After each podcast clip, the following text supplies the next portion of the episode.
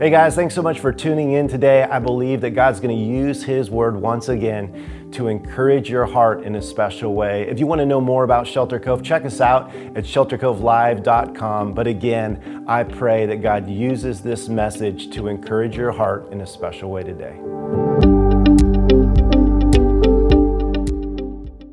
Hey, what's going on, everybody? Welcome. If you have your Bibles, go ahead and grab them. Open up with me to James chapter 2. While you're turning to James 2, let me introduce myself. My name's Chad. I'm one of the teaching pastors here at Shelter Cove.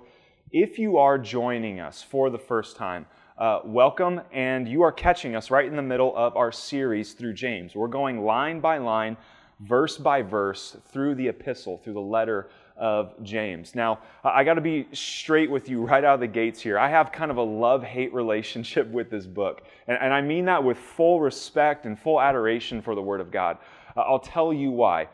The book of James is an aggressive little epistle in the New Testament. I have affectionately referred to this book as the pit bull of the New Testament. There's very little that is diplomatic, there's very little that is politically correct. Uh, the book of James just kind of grabs you by the collar and doesn't let go. Uh, and I love it for that because it has this really powerful way of just cutting through the fog. Like it, it cuts through the chatter. Uh, it seems to just get right down to the, to the brass tacks. Uh, but that's also what makes it kind of a hard read. Uh, this book will serve up in spades some spiritual humility. It, it has humility on tap. And if you ever need to just be knocked down a couple of pegs, crack open the book of James. Uh, the words in here are powerful. The truth that is in this epistle is powerful. The wisdom that's in this epistle is powerful. But I'll, I'll tell you one thing that makes this book really land, it really hits home for me, is knowing the story of James, the guy that actually wrote this epistle. He's the half brother of Jesus the younger brother of Jesus Christ himself. Uh, poor James got away with nothing when he was younger, could not blame anything on his older brother. Uh, he grows up and, and, is actually a little bit uh, disenfranchised with Jesus. He, he doesn't want anything to do with Jesus. Uh, him and the rest of his brothers think Jesus is kind of a spiritual weirdo. And, and they distance themselves from their older brother until he resurrects from the grave. And it's then that James becomes a powerful, ferocious leader in the early church. Uh, he helps lead the church through some really important doctrinal issues.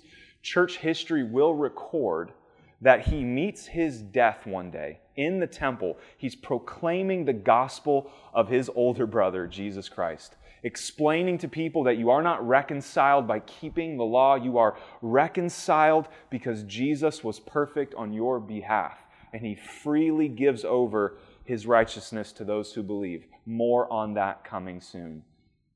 The Pharisees want nothing to do with this message. They're doing all they can to silence him, they're doing all they can to drown him out. They bind him up, take him to the highest point of the temple, push him off the temple. He slams into the ground, shatters his legs and his pelvis. He army crawls back into the temple and keeps preaching the gospel. This man is a savage. He goes back into the gospel. The Pharisees pick up clubs and they literally beat James to death because he will not keep his mouth quiet. He will not stay silent about Jesus. And, that to me is what gives this book so much gravity. This man practiced what he preached, this man believed what he taught to the deepest core of his being. Um, and today, what we're going to see is, is James speaks on a very powerful issue, uh, practicing what we preach. So here's what I want to do I want to read this passage. We're going to pray after that and ask the Lord for help. And I'll just tell you straight up here's kind of how the sermon's going to flow. We'll, we'll get through what this passage has to say. Because although there's a lot of debate about it, it's not really a complex passage.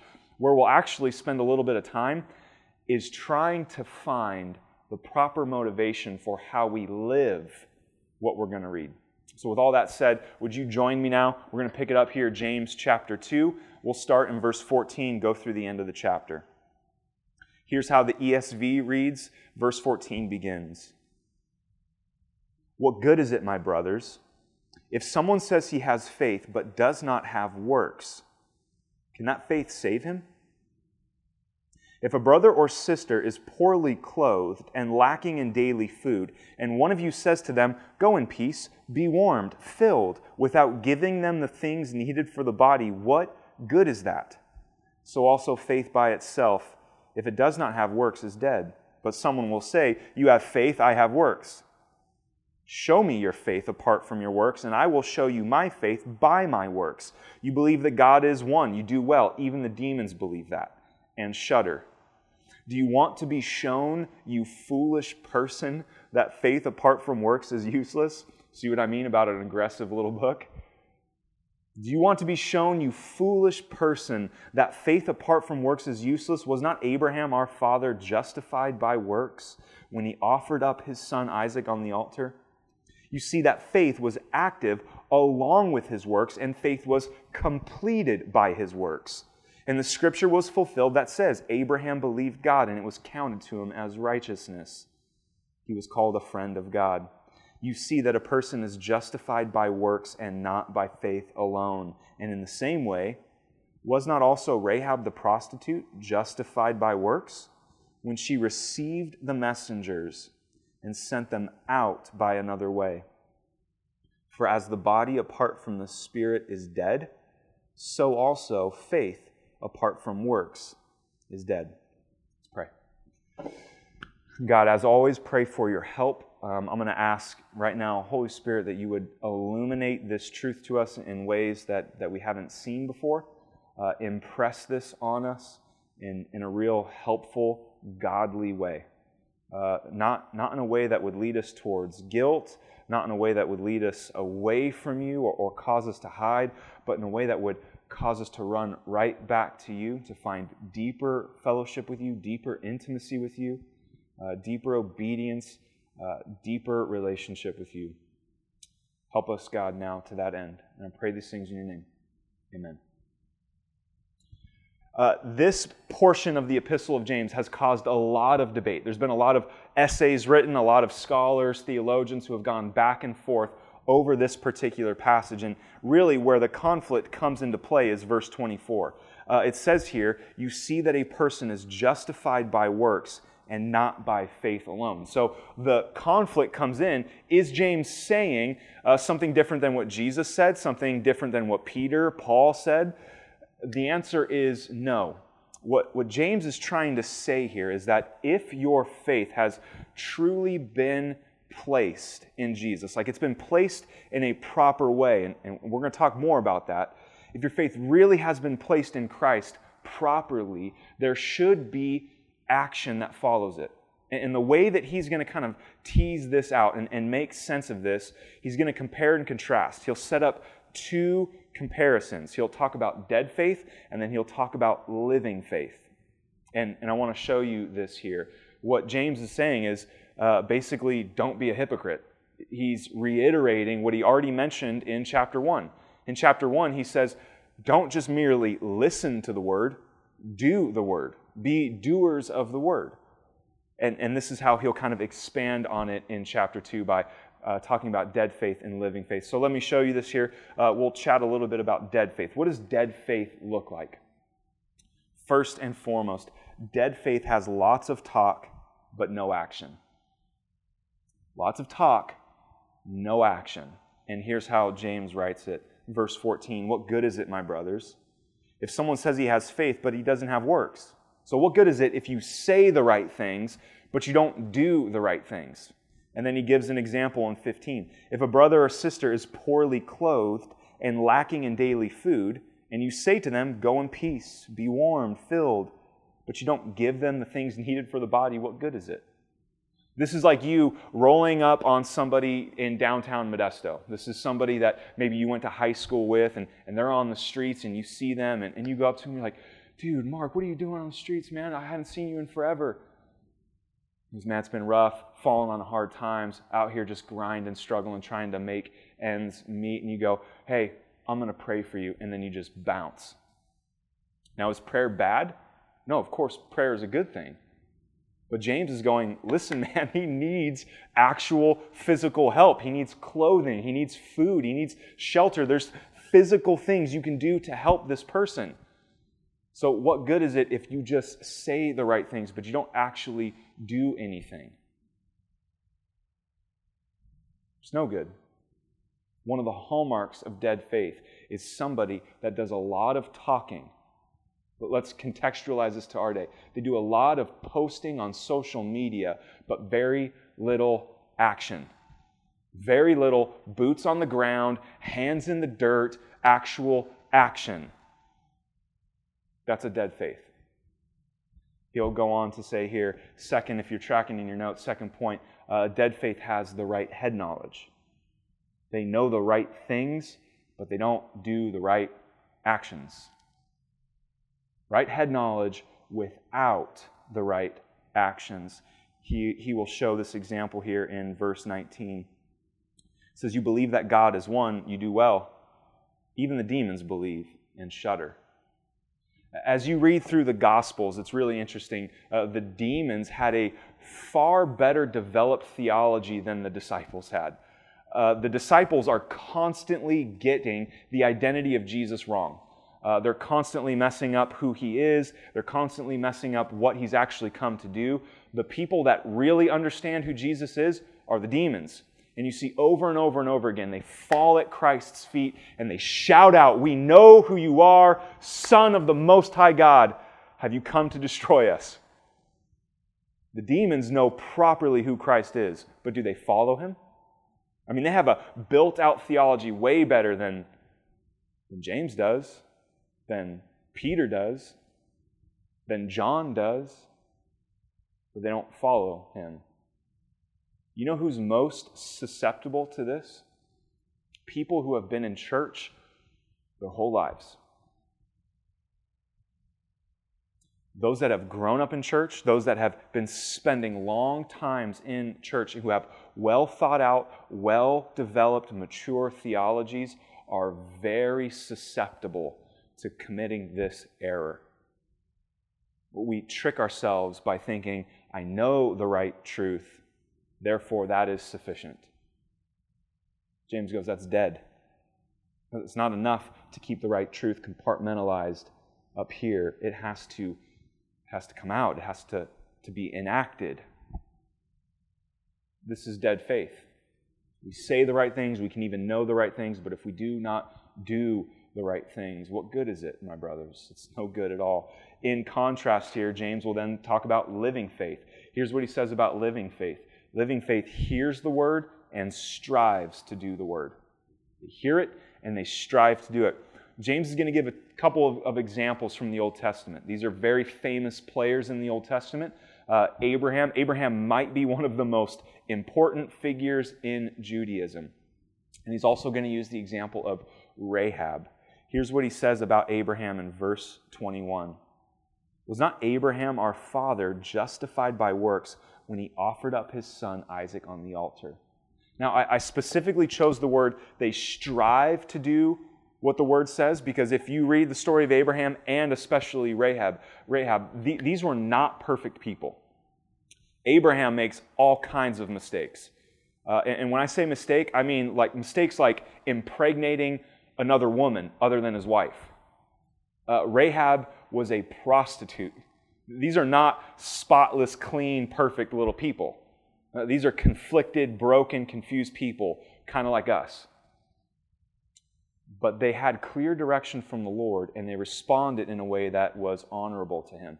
Abraham's story is just bonkers. The guy waits 25 years for his son Isaac to be born. Uh, God comes to him and says, You're going to have a son. They're like, Fantastic. We can't have kids. This is awesome news. And then God's like, I'll check back in later. One year goes by, two years goes by, 5, 10, 15, 25 years goes by. Finally, they have a son. This would be like uh, God telling you back in 1995 that you're going to have a son. And it doesn't come true till today, September 2020. He waits all these years. His son is born. And, and he experiences this phenomenon that parents experience, that grandparents experience, that aunts and uncles experience, that close family and friends experience. They, they fall more and more in love with this little life. They watch this life grow, starts to crawl, starts to talk, is silly, does all these silly little kid things, and they fall more and more in love. And then God goes, I need you to sacrifice your son. What? How could you ask this of me, God? Why on earth would God ask that of Abraham? What kind of request is this? You see, all through the Old Testament, God is foreshadowing the, the death and resurrection of Jesus.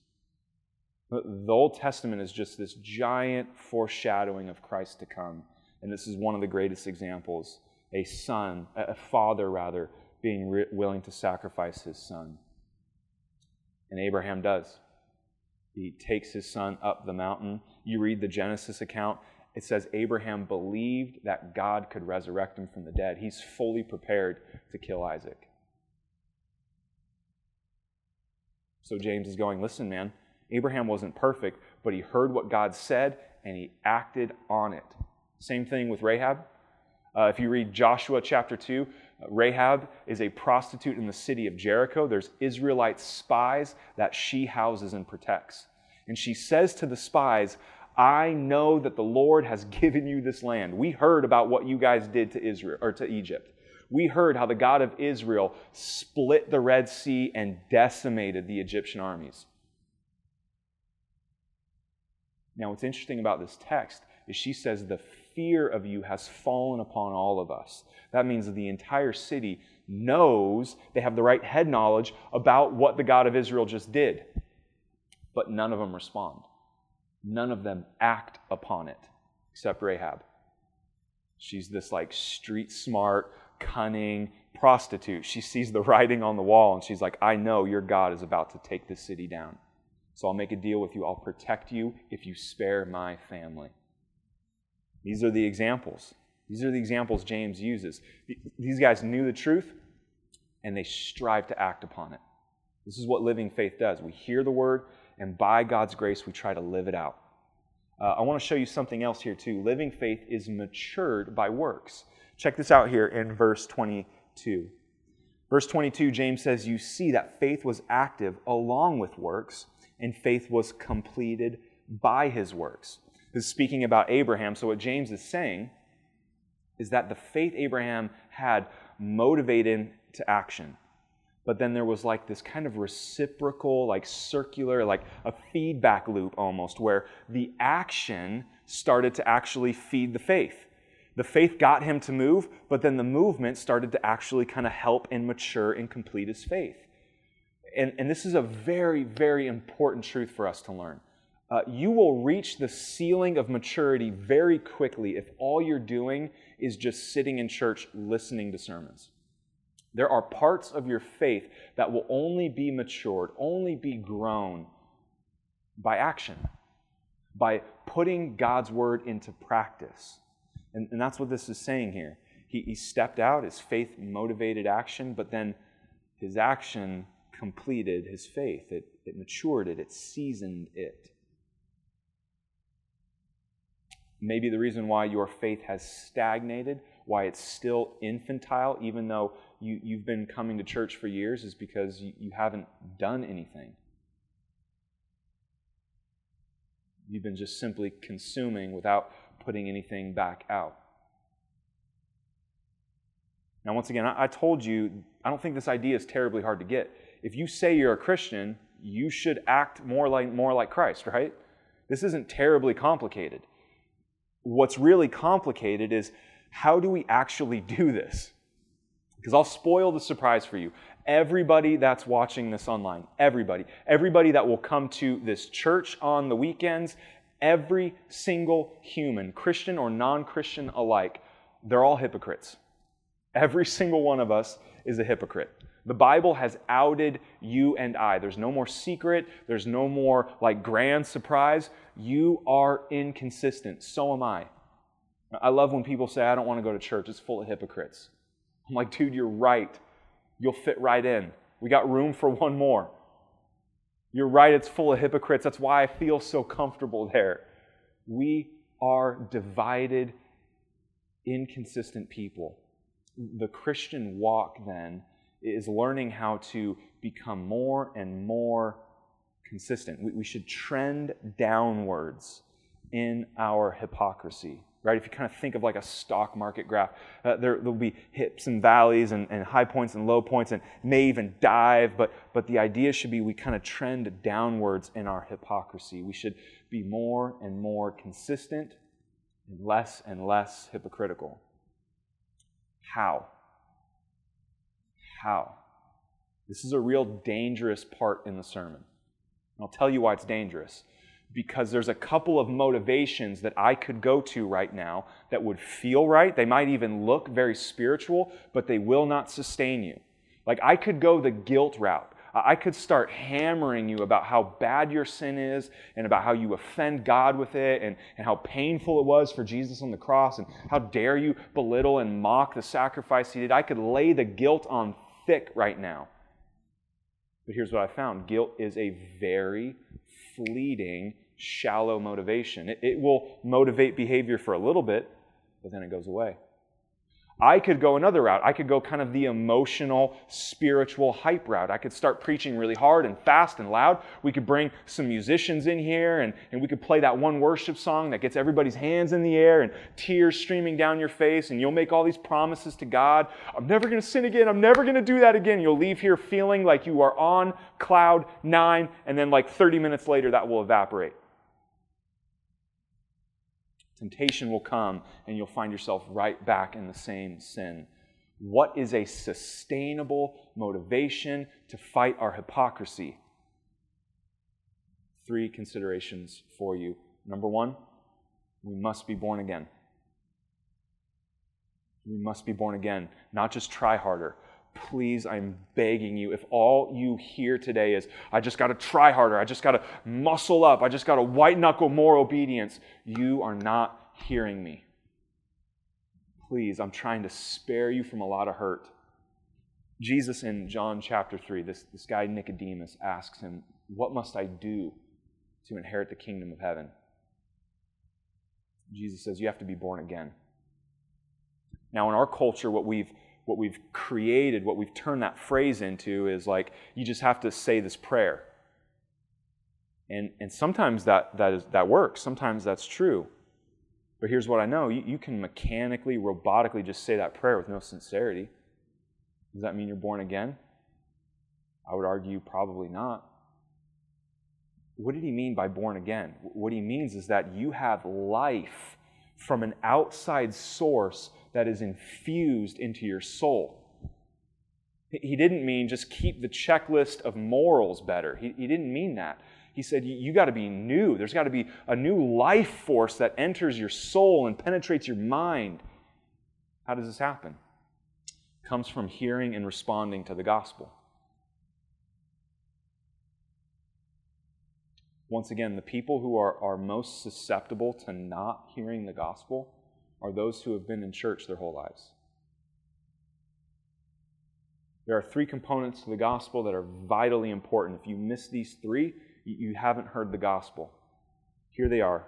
Number one, the removal of condemnation, the imputation, the giving, the imputation of righteousness and the giving of the Holy Spirit. This is the gospel. The gospel is the fact that Jesus on the cross has completely removed our condemnation from us.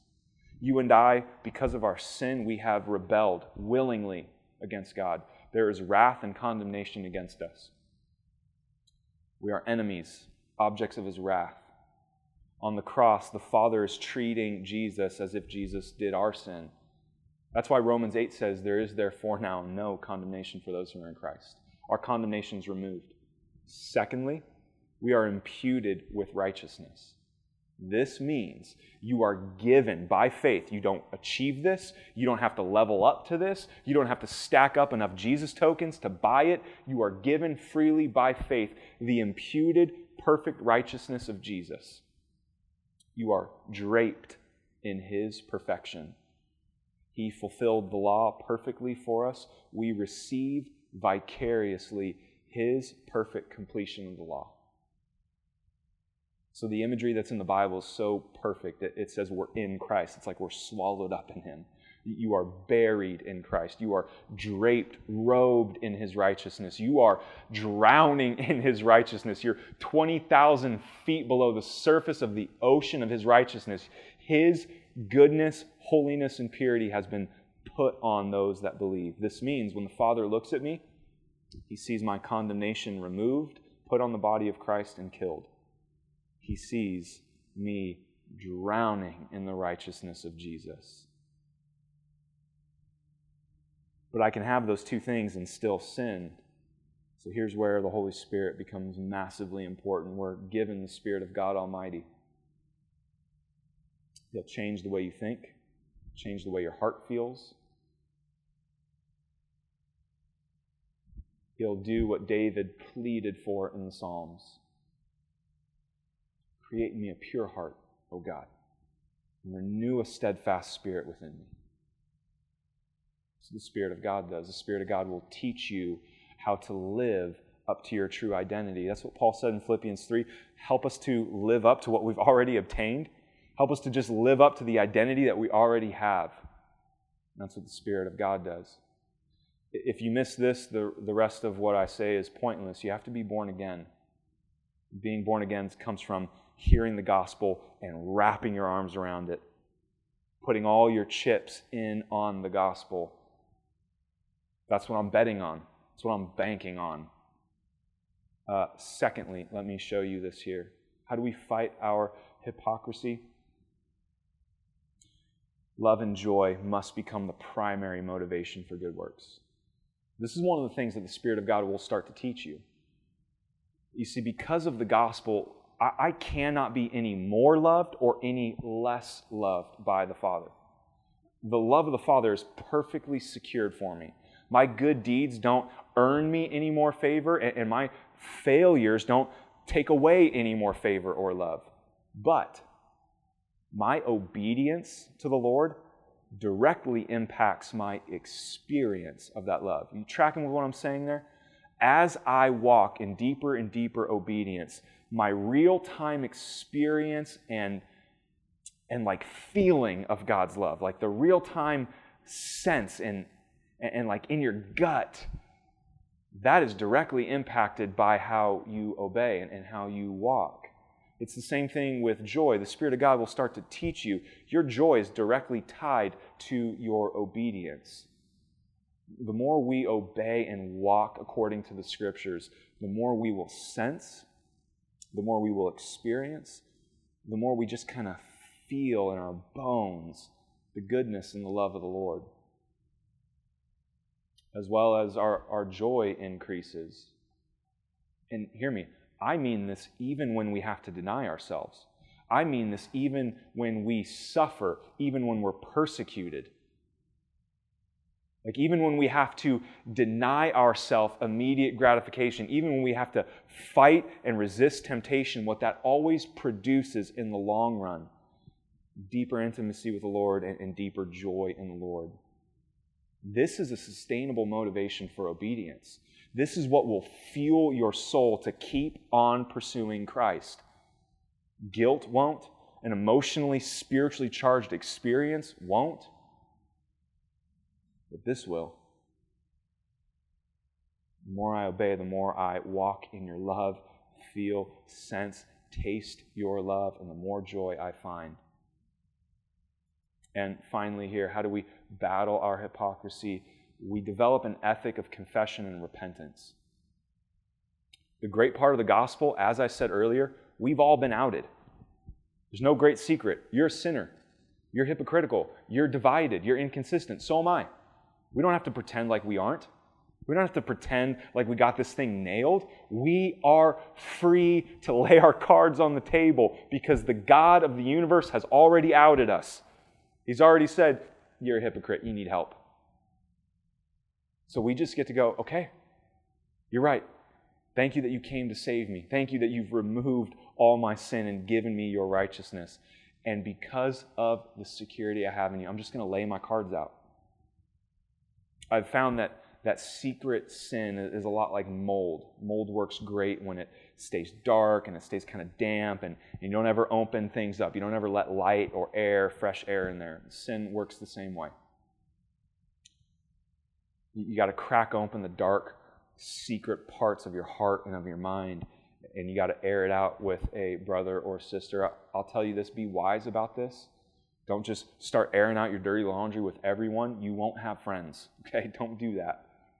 Find a brother or sister that is trusted, that you've got some relationship, you've got some time with. For me personally, it is one of the most liberating things to just lay your cards out. Bro, here's where I'm at. I'm struggling in this area. I'm sinning. I need help. Pray for me. Hold me accountable. Check in with me in a week and see how I'm doing. So, all this to say, two questions, all this leading up to these final two questions I want to give you. Number one is your faith in Jesus. Are your chips in on what Jesus has done for you? And secondly, how do you need to kill your hypocrisy this week? What, what's going on? What's the secret part of your heart, of your life, of your mind that you need to open up the covers? You need to get some light in there. You need to get some fresh air in there. Let's pray. God, thank you for your word. Thank you for this powerful little book. Help us now. Wherever we are at, God, I know we're all in different places, to be people that have our arms wrapped tightly around the gospel of Jesus. And I pray that his gospel would, would give us new life. Teach us, Lord, that obedience to you will only grow our intimacy, only grow our love and our joy towards you. May we be a people who avoid secrecy. Help us, God. Give us the courage. We need courage and strength to confess, to repent our sin before you, uh, before our brothers and sisters, that that it might heal our souls. I, God, I, I want to be the real deal. And I pray that for this church, that we would be the real deal. We need your help in this, Lord. Show us our blind spots. Show us where we are inconsistent. And I pray these things in your worthy, beautiful name. Amen.